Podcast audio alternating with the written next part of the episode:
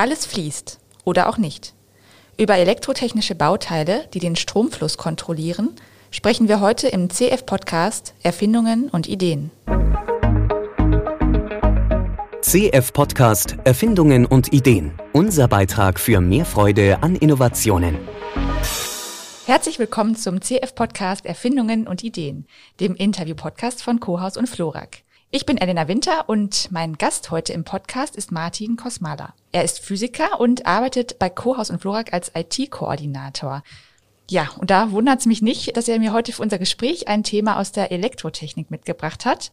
Über den Transistor sprechen wir heute. Hallo, Herr Kosmala, und herzlich willkommen. Hallo, Frau Winter. Wir reden hier im Podcast ja häufiger über Alltagsgegenstände, die man mehr oder weniger kennt. Aber ich muss gestehen, den Transistor, den musste ich erstmal googeln. Ja, aber dabei ist das ja offenbar eher ein Gegenstand, der uns schon recht häufig begegnet im Alltag, ohne dass wir uns dessen bewusst sind. Allein in unserem Smartphone gibt es ja schon Millionen von Transistoren offenbar. Könnten Sie uns mal erläutern, was deren Funktion eigentlich ist? Ja, natürlich kann ich das, sonst wäre es ja wahrscheinlich auch nicht meine Lieblingserfindung. Wär, ja. ja, was macht ein Transistor? Im Prinzip ist das eigentlich ein sehr, sehr, sehr kleiner Lichtschalter. Wenn man sich vorstellt, was macht ein Lichtschalter? Ich äh, habe eine Stromverbindung und wenn ich den Schalter drücke, dann geht der, der Schalter entweder an oder aus, also die Leitung ist geschlossen oder eben nicht. Und genau dasselbe, das passiert halt im Transistor, nur dass man da halt nicht mit einem kleinen Hebel arbeitet, sondern dass das halt die elektrische Spannung reguliert, dass ob etwas fließen kann oder nicht. Und weil es eben so wahnsinnig klein gebaut werden kann, eignet sich halt super, um zum Beispiel Computerchips herzustellen. Und ohne die wären wir wahrscheinlich heute nicht mehr da, wo wir halt eben sind. Mhm. Also das heißt, da sind keine mechanischen Prozesse nötig, ne? wie Nein. man beim Lichtschalter es hat, sondern es, es funktioniert rein über Stromsteuerung. Ganz genau. Sie müssen sich vorstellen, dass das ein sehr, sehr dünner Draht ist. Und an diesem Draht wird links und rechts ein Feld angelegt. Und wenn das Feld groß genug ist, dann ist quasi der Widerstand so groß, dass der Strom nicht fließen kann. Mhm. Das wäre quasi das, das Umschalten des Lichtschalters. Ja. Was wäre das jetzt zum Beispiel beim Smartphone? Welche Funktionen könnte ich damit ein- oder ausschalten? Im Prinzip ist es so, dass ein einzelner Transistor reicht natürlich nicht aus, um ein ganzes Smartphone zu betreiben. Mhm. Ähm, ein, ein Chip, also ein Computerchip, wie wir das jetzt zum Beispiel an jedem unserer Arbeitsgeräte haben, der hat mehrere Milliarden Transistoren auf einer sehr kleinen Fläche. Ich glaube, aktuell sind es so auf 600 Quadratmillimetern, schon wirklich so, so Daumennagel groß und ein bisschen größer, sind äh, über drei oder vier Milliarden Transistoren. Mein Gott. Mhm. Und ähm, jedes dieser Transistorenteilchen ist entweder ein Schalter an oder aus. Und die Kombination mhm. daraus, die kann es dann quasi dazu bringen, dass wir Aufgaben dem Gerät stellen können. Das mhm. dann zum Beispiel für uns berechnet, wie viel sind 2000 plus 2000 oder ja, das Adressbuch darstellt und so weiter mhm. und so fort. Also das heißt, ohne Transistoren würde ein Computer überhaupt nicht funktionieren. Im Prinzip ist der Transistor der Computer mhm. oder halt sehr viele davon. Ja. Ein wichtiger Name im Zusammenhang mit der Transistortechnik ist ja Julius Lilienfeld. Der Physiker hatte 1925 das Prinzip des sogenannten Feldeffekt-Transistors entdeckt und sich dann ja auch patentieren lassen. Mhm. Können Sie uns das nochmal näher erläutern, was das bedeutet? Ja, klar, das ist eigentlich im Grunde das, was ich gerade schon mal angerissen hatte. Ich habe ein Feld, was ich so stark mache, dass es, weil es quer zu der Leitung liegt, quasi jeglichen Fluss unterbindet. Und genau das hat Lilienfeld damals gemacht. Anfänglich war das noch sehr groß, weil die, die Bauteile damals in den 30er oder 20er, 30er Jahren waren natürlich entsprechend groß und dann war der Anwendungsfall natürlich noch nicht gegeben, aber ich glaube in der Radartechnik am Anfang, da wurde das dann äh, tatsächlich in einer etwas kleineren Größe, aber da wurde es dann interessant, weil dann konnte man Schaltungen bauen, die dann schon einfachen Anforderungen genügen. Mhm. Ich habe mich, als ich mich so ein bisschen eingelesen habe, auch so ein paar Videos gesehen, wo das einzeln erklärt wurde und da habe ich festgestellt, es gab ja diesen Feldeffekt-Transistor und den sogenannten Bipolar-Transistor. Das ist die zweite Kategorie. Gibt es da oder könnten Sie das mal runterbrechen, was da die Unterschiede sind bei diesen beiden Arten, dass da man fragen, das versteht. Da fragen Sie mich jetzt schon etwas, was sehr weit geht, vielleicht auch so ein bisschen über meinen eigenen Horizont heraus, weil es gibt wahnsinnig viele Transistoren, Bipol, mm. MOSFET und so weiter und Aha. so fort. Dann gibt's die noch dotiert. Ich bin nicht in jedem drin. Vielleicht ist die Historie jetzt auch, wie sie damals war, für mich gar nicht so interessant. Ich finde es ja. eher interessant, wie klein diese Teile mittlerweile ah, okay. gebaut sind. Ja. Von daher müssten wir da vielleicht jemand anderes fragen. Wie klein können die denn gebaut werden?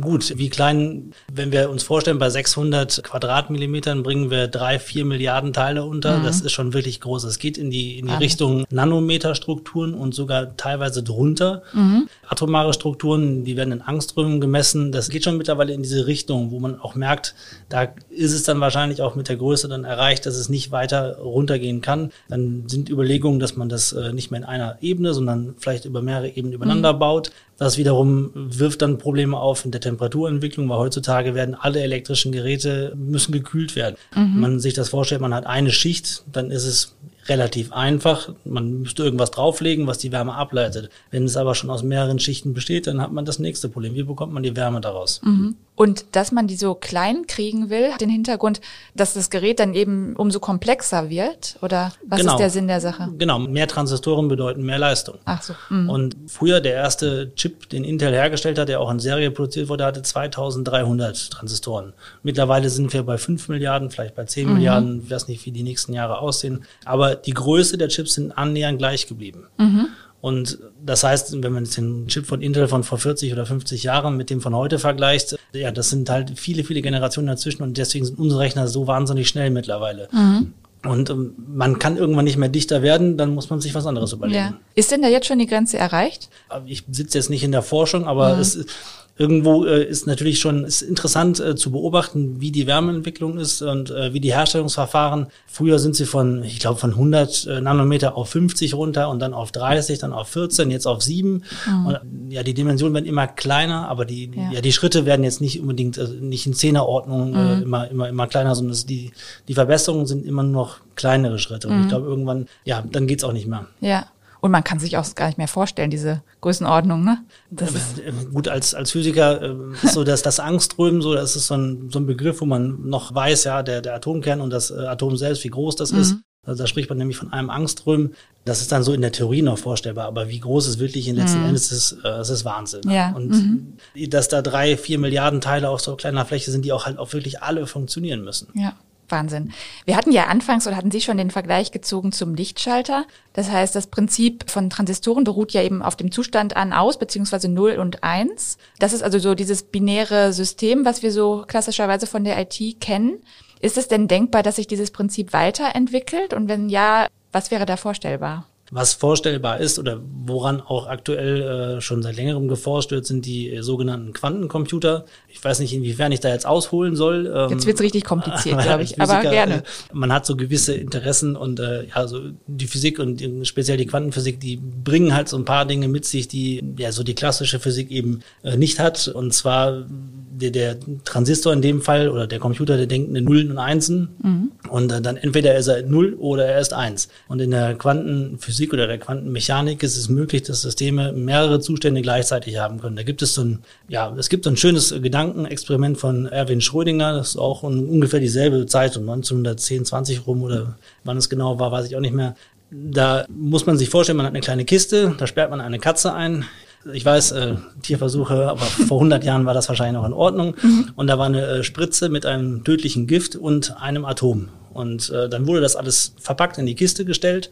Die äh, Spritze wurde ausgelöst, wenn das Atom zerfällt. Und Atome haben ein, eine sogenannte Halbwertszeit. Weiß man zum Beispiel durch äh, ja, atomar verstrahlte Gebiete, die sind sehr lange noch strahlenbelastet, eben weil die Halbwertszeit dieser Zerfallsprodukte sehr lange sind. Auf jeden Fall bei diesem Gedankenexperiment ging es jetzt darum, dass wenn diese Kiste zu war, dass man die Frage nach, ob die Katze noch lebt oder nicht lebt, kann man eigentlich nicht eindeutig beantworten, weil statistisch gesehen hat das Atom eine Chance gehabt von, sagen wir mal, 50 Prozent nach einer Minute zu zerfallen. Wenn wir jetzt also nach einer Minute uns die Frage stellen, ist die Katze halbtot und halb lebendig? Das mhm. ist so die Aussage der, der Quantenmechanik dahinter. Genau das unterscheidet auch dann diese sogenannten Qubits. Das wäre jetzt quasi die Antwort auf Ihre Frage. Das wäre die Weiterentwicklung, dass das nicht der Transistor nicht mehr in 0 und 1 denkt, sondern in ja, in vielen, vielen, vielen, sehr vielen Zuständen gleichzeitig. Mhm. Die sich so überlagern, diese Zustände. Genau, die überlagern mhm. sich. Das Problem ist nur, und ich glaube, daran verzweifeln nicht nur die Forscher selbst, mhm. der Anwendungsfall dahinter, der ist noch nicht ganz klar, weil ich kann wahnsinnig schnell damit etwas darstellen und berechnen, mhm. aber inwiefern das noch für uns relevant ist oder unsere klassischen Aufgabenstellungen, wie wir sie kennen, ob man sie damit berechnen kann, mhm. das ist aktuell eher das Problem. Ja. Ansonsten sind die Dinger wahnsinnig performant. Aktuell ist es so, dass der Transistor das Teil oder der Gegenstand ist, der vom Menschen am häufigsten hergestellt wurde. Und äh, die Zahl nennt sich drei Trilliarden Mal. Noch ungefähr 300 Mal mehr, dann wären das so viele Transistoren, wie das Universum Sterne hat. Und weil beides irgendwie nicht wirklich griffig ist, mhm. die Zahl 3 Trilliarden hat 24 Nullen. Oha. Jetzt kann man sich das selber wahrscheinlich immer noch nicht mhm. vorstellen, aber es ist wahnsinnig viel. Ja, das wird auch in der Zukunft nicht weniger werden. Aktuell ist es so, dass es Jahr für Jahr immer mehr Transistoren werden, die hergestellt werden. Ja, ich bin ganz beeindruckt. Also Sie sind sehr begeistert von Transistoren und ein bisschen haben Sie mich jetzt auch angesteckt. Das ist schön. Vielen Dank, Herr Kosmala, fürs Gespräch. Danke sehr. Noch mehr spannende Geschichten zu Erfindungen und Ideen finden Sie unter daidalos.blog.